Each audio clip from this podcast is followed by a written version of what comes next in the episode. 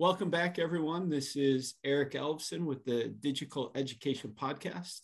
Coming to you this spring. It's April. Uh, we've been at this now for a few months, maybe almost a whole school year at this point in time, Dennis.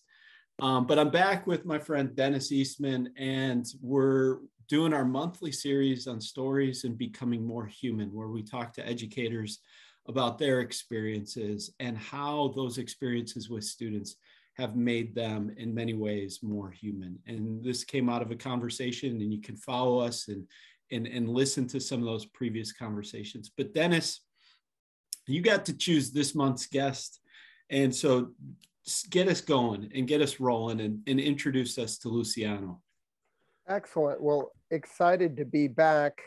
Always great to be with you, Eric. And today we are with a good friend and colleague, Luciano Cid, who um, is a professor at Biola University. He's also the um, he's also the director of uh, multiple subject credentialing and excited that he's joining us today. I don't want to say too much. Luciano, we want you to briefly introduce yourself and then we just want to have a free flowing conversation with you about um, some of the things that uh, some of the things you've done and also some of the things that uh, some of the ways that you have been impacted by students along the way in your educational journey. Um, so we really are looking forward to talking to you today. So why don't you go ahead and tell us a little bit about you? Sure. Um, first, I want to thank you for inviting me and for giving me the opportunity to actually speak about becoming more human. What an interesting topic, and in connection with uh, with teaching, which is, I think, one of the facets and one of the important factors of what we do. Uh, we teach students in a way, not just academics, at least I taught in a way, not just academics, but uh, how to become more human. What does it mean to be human? So let me tell you a little about a little bit about myself. I grew up in Argentina, so I was uh, born in Argentina, Buenos Aires. I lived in a city named uh, Mar del Plata, um, which is a coastal city. And then when I was 13 years old, um, my parents decided to come to the United States. And um, that was a big shift for me uh, culturally and also linguistically and socially as well. I, you know, we, when you leave, when you leave a country, you leave every, everything behind and it's really hard to explain unless you've experienced it yourself, but you, you leave the food, you leave your family, you leave friends, you leave smells, uh, everything is new. I remember ketchup tasted different and mayonnaise tasted tasted different, and it and and it was just really hard. And on top of that, I was asked to be successful at academics, which I was in my own country. But then with the when the language changed, it was just a struggle. And so, as I grew up uh, and I became, uh, I started thinking, well, what do I want to do with my life?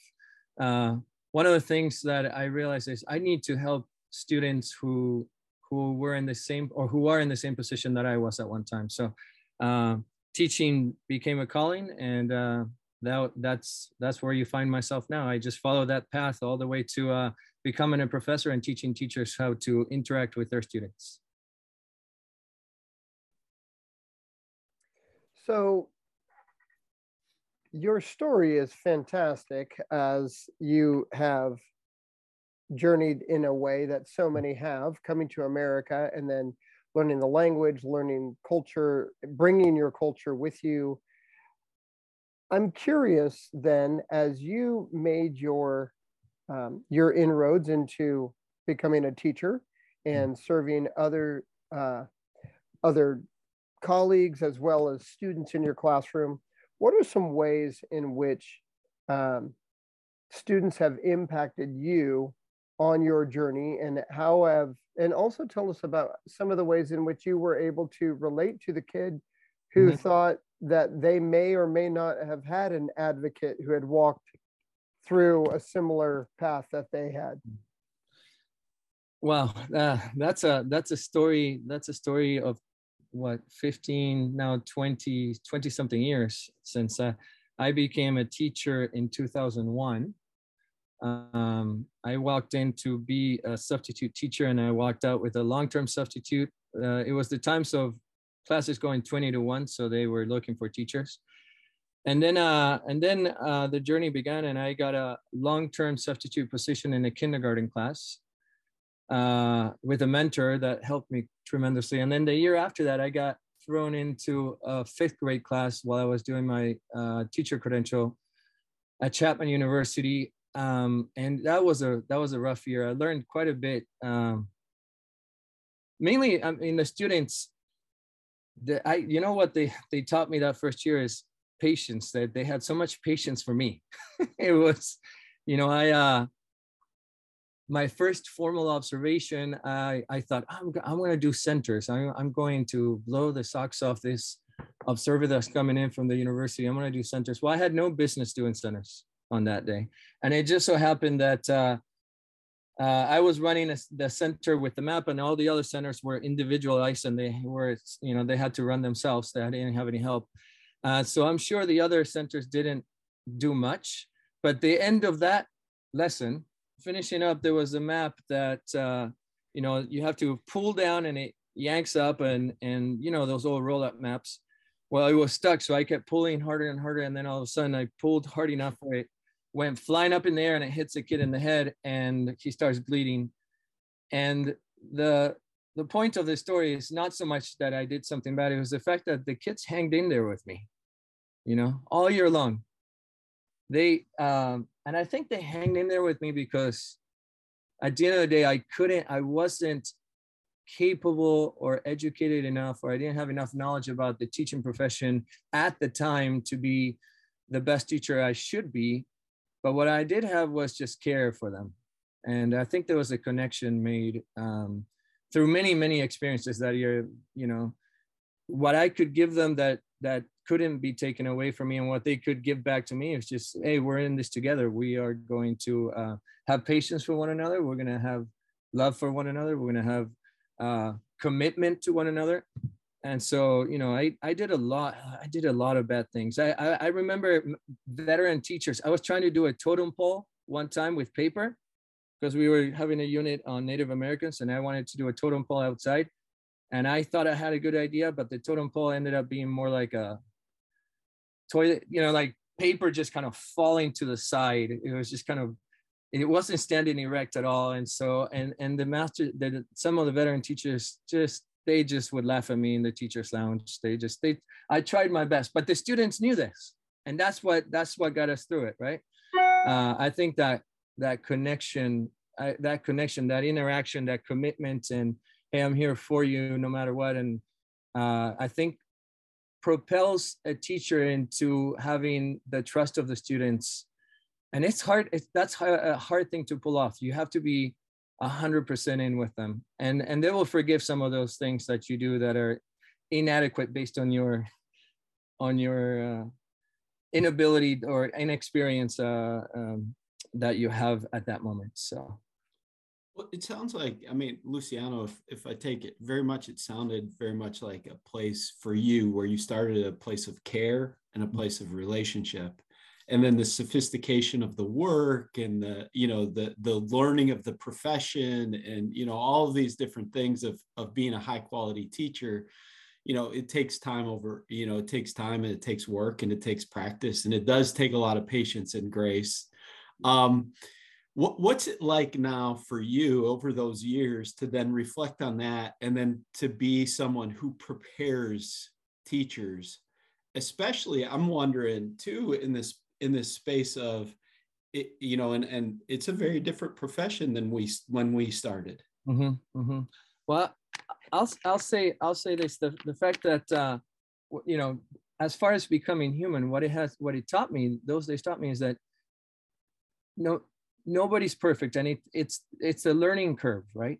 For anything it's not just it so so here we're talking about teaching but really it's a learning curve for parenting it's a learning curve for for anything that you step into for the first time you're not going to go into it and just hit it out of the ballpark right?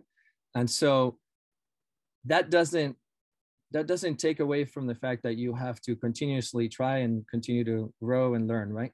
So as you say oh what about today? Well today I, I, you know i if i think if i had to go back to the classroom? I've been away from the classroom for seven years. Today I know that I would have to have a learning curve for technology, for example. I think technology in the last seven years has moved so fast, especially after COVID.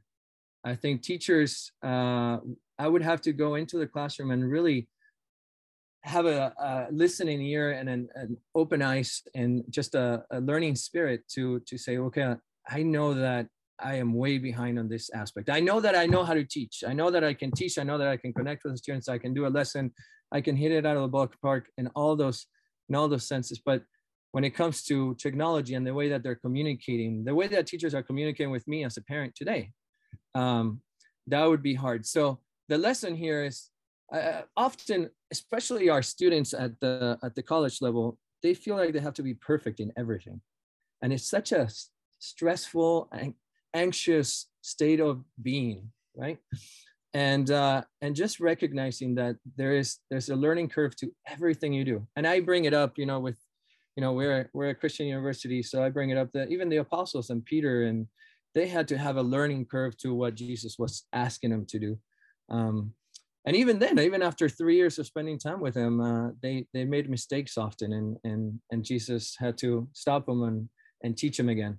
So that's that's that's what I take away from that. The fact that, and and on the other side, on the student side, the ability for someone who is experiencing that, that's looking at somebody that says, "Ooh, you're not quite cutting it." Look, that's not the way. It's to give grace and to give patience and and to recognize the fact that uh, that we, that everybody is on a learning curve and that you know if you're for example i i just recently uh, started being director of the elementary education program here. Well there's obviously a learning curve to that. So i give myself grace and i hope that others i hope that others give me grace as well. Now when you enter into any relationship into any social uh, interaction with that in mind, I think it I think it will help quite a bit uh, in the in the friendship and the in the love and connection that you have with others. So I'm I'm going to throw a wrinkle into this or a question. So right, I'm going to give right. you some time to think about it. it. But you talk about the learning curve. I'm interested in a little bit unlearning too, right? You know, okay. it's like sometimes you got to unlearn things to learn new things. Hmm. you know when you think about like eh, let's say you know you and i started in our careers similar times you know so we've been at this for 20 years we know our professions changed um, we know our work has changed but yet the core is still the same right mm-hmm. you know what we do and how we do teaching and learning so much of the same what's something that when you are working with these new teachers that you know you'd say hey i'd have to learn technology but what's something that when you reflect on it, it's like, you know what?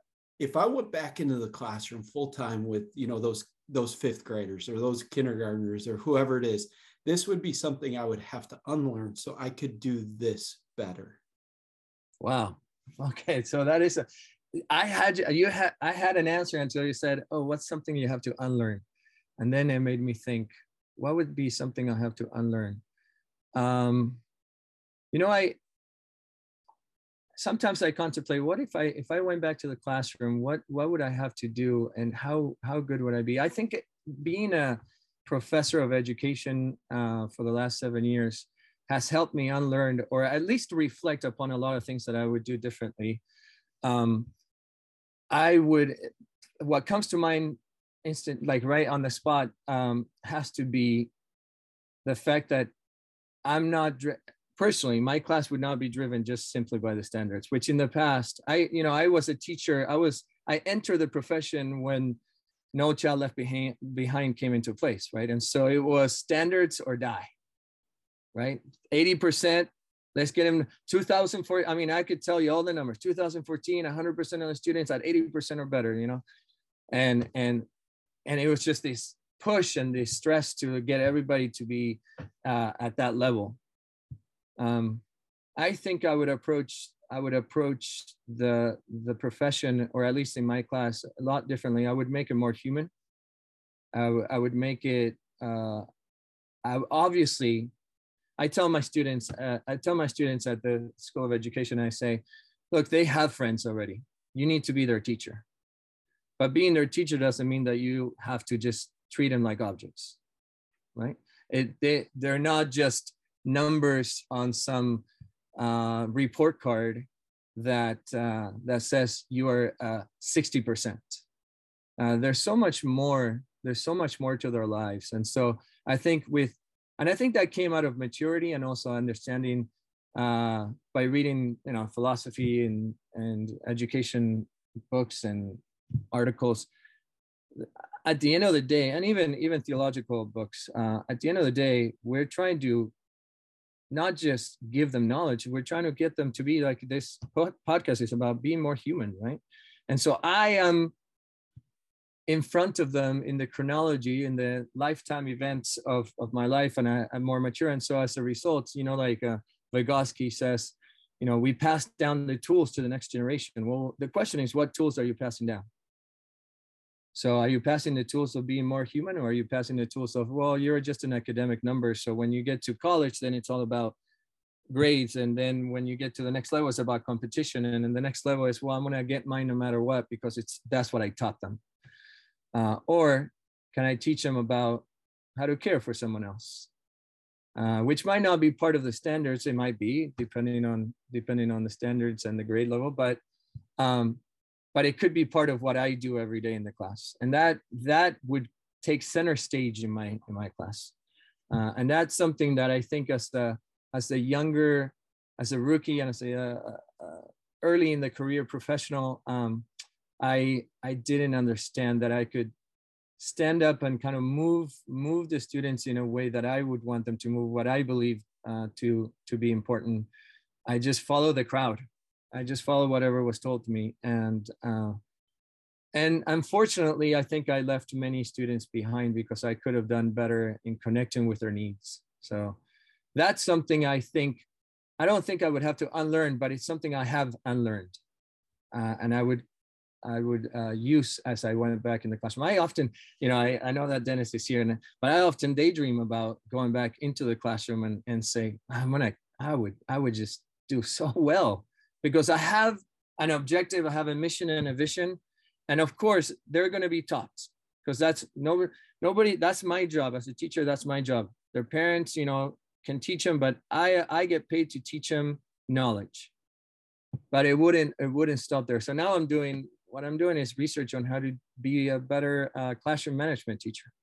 And I, I infuse into that classroom management things like uh, restorative justice, and redemptive discipline. And so creating a community and creating an understanding between the students it's not just you do something bad i punish you. We're gonna we're gonna learn to know each other. I learned this from a from a principal. My that fifth grade year that fifth grade year i had a student bring a knife to school.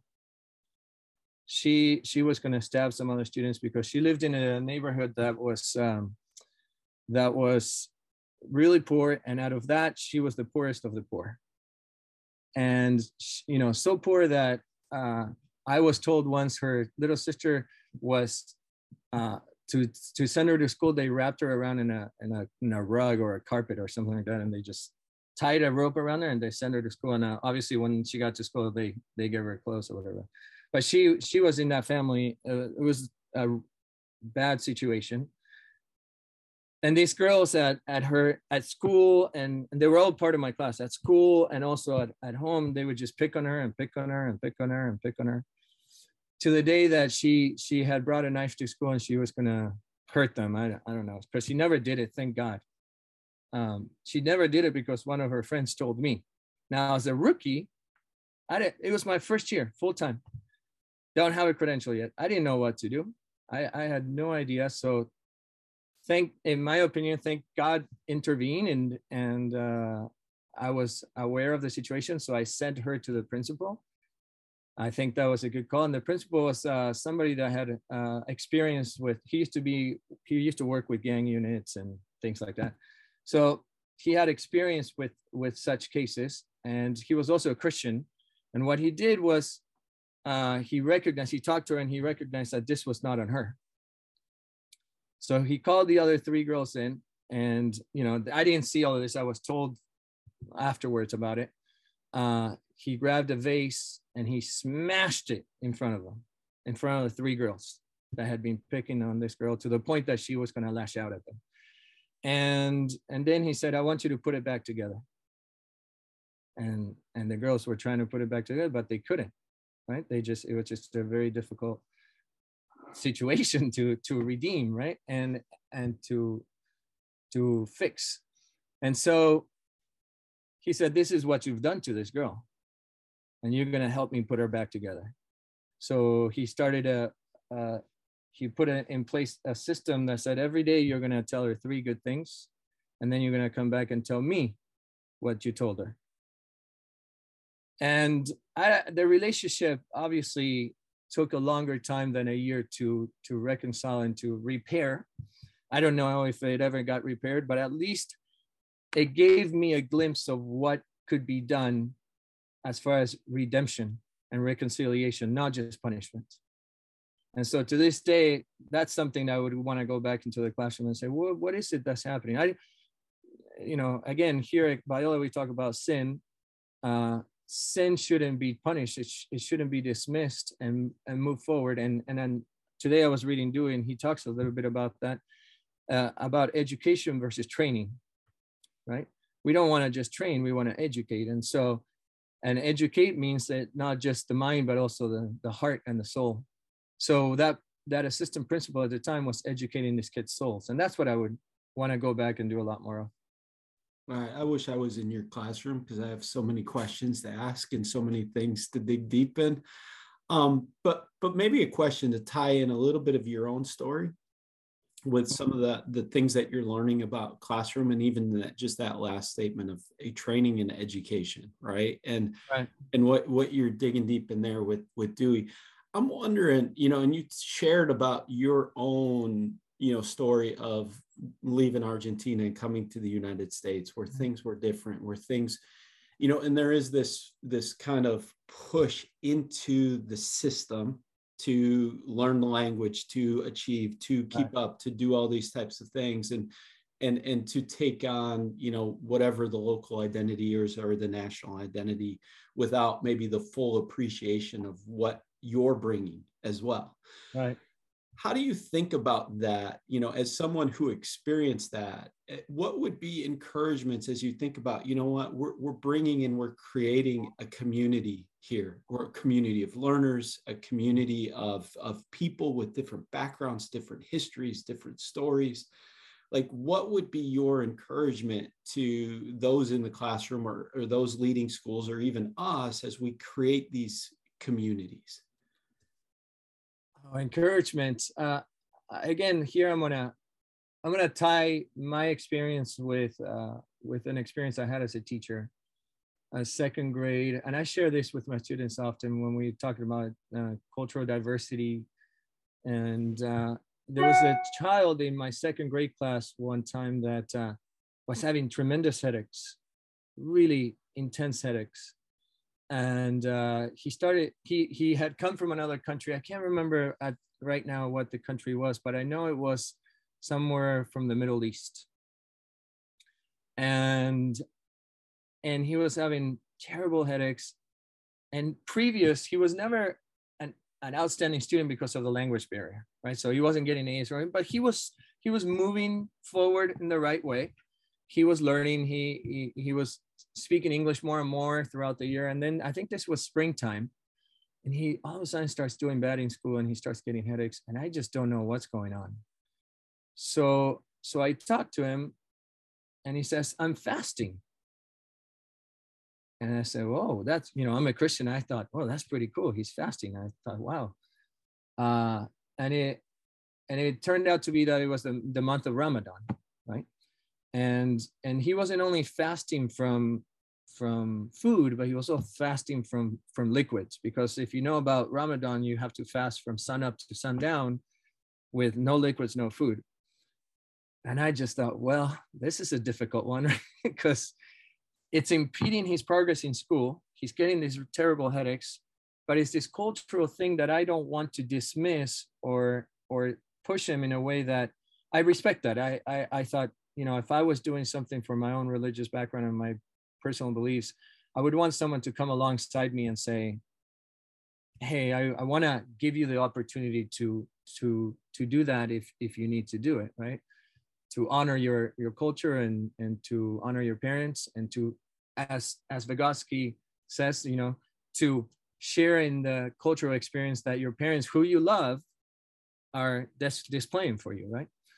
Um, so I talked to the mom, and we came to the conclusion that you know he she she's the one that actually educated me, and she said, well, the truth is, for you have to that that if you follow the the T of the letter of the law, right? So you have to fast liquids and and um, food as well, solids. But for people who are sick, or for people who are elderly, or for people or young young children, they don't have to. It's okay to uh, allow them to drink. So we we met somewhere in the middle, said because you know he's getting terrible headaches because he's dehydrated, and so um, so I so we said okay, well let let him have you know let him have water. We'll have water for him, and I will continue to support the fact that he wants to fast from from from food, and and so it was a win for for all parties. Now, regarding me, when I came to the United States, there wasn't a teacher like that. That but this was a long time ago. This was 1989 uh, teachers were not trained in in such issues. There was uh, right now at, at, at, biola we have a class called uh, teaching linguistically diverse students. Every every class or at least a lot of our classes uh, in education touch upon some type of differentiation or diversity of, of thought or diversity of culture and so we we we cover that thoroughly so I think our teachers are better trained. I was better trained, but when I came, it was bad. It was it wasn't great. And and I remember a teacher because I couldn't speak English. It was eighth grade typing class. He put me uh, next to a student who was a bully. And the reason he put me next to the kid that was a bully was because I couldn't speak English. So he wasn't going to be able to. But every day as we walked out, he would bully somebody. So here I am in typing, trying to concentrate on typing, which it was hard enough because I didn't know the language. But now I have to also focus on the kid that might kill me next to next to me, right? So, so it was almost like I was used as a tool for classroom management, and that was that was just one of many experiences. I have lots of experiences. It was I came as a junior high schooler. It wasn't a, a fun time for me. I, you know, I didn't speak to anybody for two years. I it was just not easy. So, but but the teachers could have could have done a better job, but they weren't trained. I don't I don't blame them. I don't fault them. They, they were just they didn't know what they didn't know. Uh, I I try to take my experiences and my education and I try to bless students and take care of them and they're you know shepherd them and and just love them. So turning good things, turning bad things into good, right? My bad experiences into things that could be bless blessing others. Luciano, by way of just kind of bringing all of this to a to an important close, you've said a lot of really good things. Uh, I, we sure appreciate your time today, um, and I love your I, I love your approach about um, compassion before content, uh, and how compassion actually greases the rails for content to move forward when mm-hmm. kids know you're in their corner. And, uh, and it sounds like you were also the recipient of kids being in your corner Correct. when you were the one um, fumbling and bumbling and uh, needing some needing some significant grace from from the kids as well. As a way of wrap up, what are two or three things that um, you share with your classes about um, demonstrating um, the human capacity for uh, compassion and for um, for grace and mercy in our classrooms, especially as social emotional learning has really mm-hmm. taken uh, a front, you know, a front and center kind of stage. And and as you know, the pandemic uh, provided significant accelerant to a concept that was already coming our way, and then we saw our kids slipping into depression and in some cases were suicidal ideation and then as a matter of fact even uh, attempts and uh, successful attempts uh, were even up during the pandemic amongst our kiddos. So what are some what are some things that uh, sure. by way of landing this plane that you that you share with your students about being more human in the classroom? Oh, that's a that's a very good and important question, and I've been thinking a lot about that question, and I've been actually meditating and praying on that question. Uh, and I think I, I think I think God, who I believe on, uh, has given me a good answer, and the answer is uh, the fact that I feel like today in today's society, the rhetoric and the the screaming and the loud voices tend to have a theme of of grounded on the fact that they're they're saying and this doesn't exclude anybody. So if you're thinking out there if you're going to listen to this podcast and say oh i know those people no it's it's everybody. And i think we should switch it. And this is what i tell the students. Um, the voices are screaming i want you to get to know me. You're you don't know me you need to get to know me.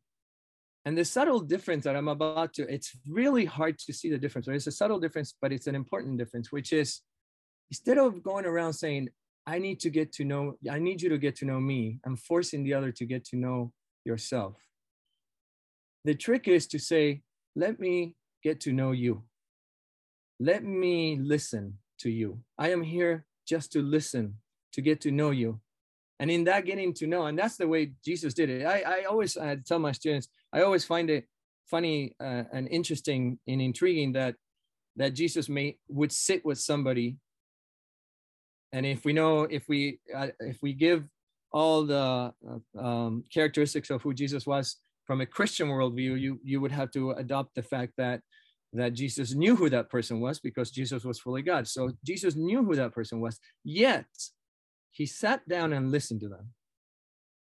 So there's something powerful, not only in for us because we're limited beings and we don't know who the other person is, but there's also something powerful for the other person to tell you who they are, a value in telling you who they are, so that they have the forum and they have the experience of saying, wow, this person really cares.